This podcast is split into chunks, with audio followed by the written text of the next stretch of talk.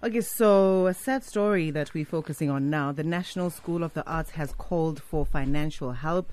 In a letter to stakeholders and alumni, uh, the National School of Arts said that uh, COVID 19 has worsened uh, the school's already fragile finances. They say that over 40% of the school's learners are unable to pay for school fees during the pandemic. With so many people retrenched, um, I guess the school is now suffering. So we've got Brenda on the line. She's artistic director and responsible for, fundraising. Hi, Brenda. Hello, Nati. Brenda, you know, I, I've been trying, I've been attempting your surname here, and I don't want to butcher it. So maybe you should teach me how to pronounce it. a good a, a, good clue is just as a syllable by syllable. So Sakellarides. Sakellarides. Yeah. Lovely. Spoken like a Greek woman, yes. Yes. okay, so Brenda, this is so sad with such a long legacy, you know. Maybe give us a brief background of the NSA and its contribution to the arts industry.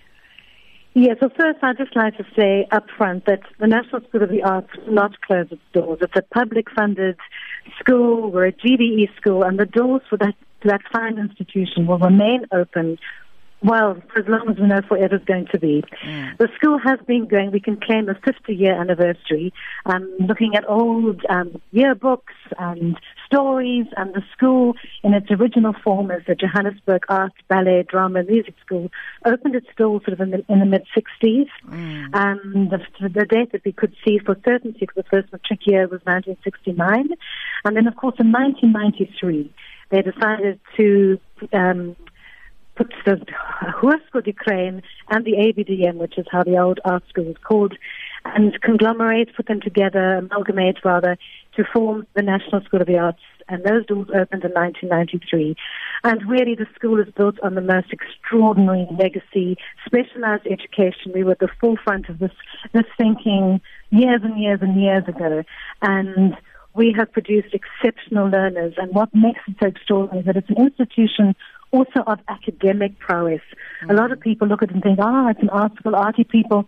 Yes, they are arty, they're creative, they're wonderful, they're maverick thinkers, but it's an academic institution. So our learners can leave the school with the benefit of having had their artistic souls and talent nurtured, that they use their creativity and they go across the board.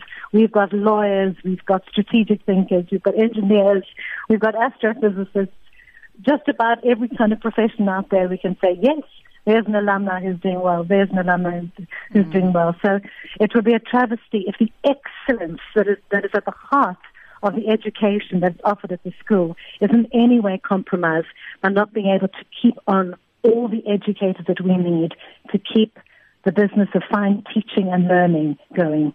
Now, Brenda, it's it's so sad that now the school finds itself with this limited budget and uh, you know struggling a bit. So, what challenges have contributed to the situation that the school finds itself currently? Well, you know, the thing is, the admission to the school is based on talent. Mm. So we have learners who get to the school to showcase who they are and what they have. And if they are talented enough and have a, you know, a relevant academic record, they will get into the school if they can pay school fees or not. And the GDE, well, the government schools offer the exemption policy. And we've noticed more and more over the past couple of years that more and more parents simply cannot afford the school fees. So mm. historically, we have between 18 and 20% of our learners who can't afford school fees. That they can't afford school fees. But now we're also finding this year with COVID a good 10% more parents who can't find school fees. And you know, you look at even 150 learners who can't pay school fees, do the sum, 26,000 rand, 26,000 rand. You know, that's 4 million rand. 4 million rand keeps the school running for a couple of months. So we really have felt the deficit and also this year, Nati, because of the pandemic, the things that we had in place to raise funds, monetizing our wonderful performing arts program, mm. well, that didn't happen. Yeah. So we had lined up right across our disciplines some you know, fundraising efforts for all our departments to bring in some sorely needed cash just to keep the cash flow going.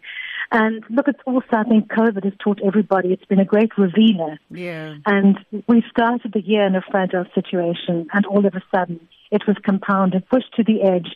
And at that point, rather than the ship go aground, we said in early June, let's appeal to our alumni. Let's say we've never really appealed to you to help us financially. let's ask for a donation from everybody from the past 50 years. And that will be the lifeline that we need to keep going. And then I think, unfortunately, the story kind of went, oh, the school's closing. No, the yeah. school's suffering financially. Brenda, we you, will never close. Brenda, Brenda yes. have you maybe thought of taking those performances and those exhibitions onto an online platform, maybe? Yes, indeed. In fact, we're planning to do a, a virtual concert for some of our alumni mm. and obviously our, our, current students.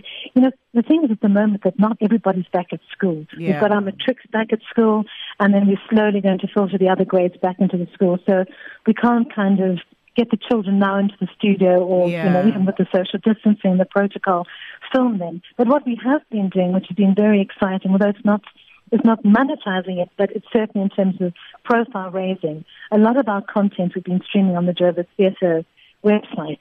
And currently this week in celebration of Women's Month, we've got our Bridges and Arches, which was our dance showcase in 2019, which mm. featured the work of four very strong female choreographers. So we kind of, some of our content is out there and will be out there um, on other platforms in a couple of months ahead. A lot of the material actually supporting the matric syllabus. We're going to have our hip hop Hamlet available again, our Afro punk um, Macbeth. So our content is going to be out there and available, and we'll find creative ways to monetize it. But I think now we want to broker in hope. Mm. You know, we've had incredible feedback since the story broke of people coming with their wonderful ideas and their and their kindness yeah. to say, how can we help? Mm. And I, I think it is a collective kindness of people contributing whatever they can that will turn this fine ship around. And I must say, for the first time this morning, I had a sense. I could even see the ship in my mind just being steered away from stormy waters yeah. into a safe harbor because we hold we hold the most precious cargo. We really do. These children are an exercise in resilience. They just inspire all the time because they are brave little artists and and we have to look after them and we have to look after the institution and make sure that they are offered the finest education and we have to look after our educators. They are education's a vocation. Because also you the know, educators, I've, I've, yeah. Because I mean, it's not just about um, the kids who go to the National School of the Arts, mm-hmm. also the educators. Because if you guys don't keep afloat, then there are a lot of retrenchments that could take place. Is that right? Well, that's well, well correct. I mean, we retrenchments will be the last resort. You yeah. know, it'll be the horrible thing of pay cuts. You know, maybe um, once you get that special bonuses cut at the end of the year, and I mean, teachers are not the highest earners in the land, as we know. Yeah. So those are the things that are, are important, and we need to safeguard them because we are served by the most excellent educators. And it's, we're not going to let that happen much. We are going to, because it's a public school and everybody in the sector can recognize how important a high functioning arts institution is. Mm. And I think that there are enough people now saying, let's get behind them. It belongs to everybody, the school. Yes. It's a public school. It's, it's our school. And it only serves us to make sure that it's, that it remains the fine institution as it's been for 50 years. I completely agree with you, Brenda. So, how much money are we talking about? How much money do you need to raise, and how far are you in terms of reaching your target? Well, we needed to raise, as I said, the equivalent of about 150 bursaries, which is just about um, yeah, 4 million rand. Yeah. Um, and then another 500,000 on top of that just to cushion for the, you know, the unexpected things that, that happen mm. to get us through to the end of the year and also to make sure that next year we don't limp into the new year in a similar situation. Yeah. So the idea was, and if any alumni are listening, is to contact the school because the idea of an alumni association where people pay an annual subscription um, you know, if it's an 1800 rand, which is what we're asking for, if we've got 3,000 alumni annually paying that amount of money, we've got a nice fund that's about to, to start growing. And then that fund could possibly feed in some of the bursaries that we need. So that is the, the main thing with the, with the alumni is to say, let's get this endowment fund going. Let's mm. get an mm. alumni association formed. We have the BackaBuddy, um, crowdfunding 21 bursaries for 2021, which was an aspirational ask. And we are sitting, and I'm, I'm so proud of it because you know it's a pandemic and people are struggling. Yeah. So we're just sitting at 100,000. But you know what? That's a fifth of the way where we need to be. And we can do this thing. You know, if it takes a couple more months to do it for 2021, we can at least start with knowing that we've got 21 bursaries. Um, the GDE had announced yesterday that they would honor the allocation that we were um, well, we were banking on receiving in its entirety, but we hadn't received it in its entirety. And we can understand because they've got huge challenges getting schools ready. We've got schools that haven't got proper ablution or running water. Mm. But that doesn't mean that we don't that we don't have a problem. You know what I'm saying? So they were they were acknowledged the problem yesterday, and they are going to honour the the allocation that was due to us. And we still have to make sure. You know, we're not quite sure how that money is going to be paid over. But in the media, in the press, we read that it was an amount of three million. But so we still really need to raise, you know, kind of an, an, an 1.5 million to make sure we get to the end of the year. Um, and at the same time trying to push the parents who, who can pay school fees to honour their, their commitment as well. Um, but it's new for everybody at the moment. You know, people are, the struggle is real, to use that phrase. The struggle is really real. Do you have, do, are, are you, is there a timeline that you're trying to reach? Is there, are you, is there? Well, for your financial goals? was about 60, was about 60 days. That we might just have bought a bit more time now with the with the GDE acknowledging that we you know we really do need the help. Um, so that you know that was the, the timeline we were working towards. But we need we need the money to keep float, you know, for the for the final quarter of the year.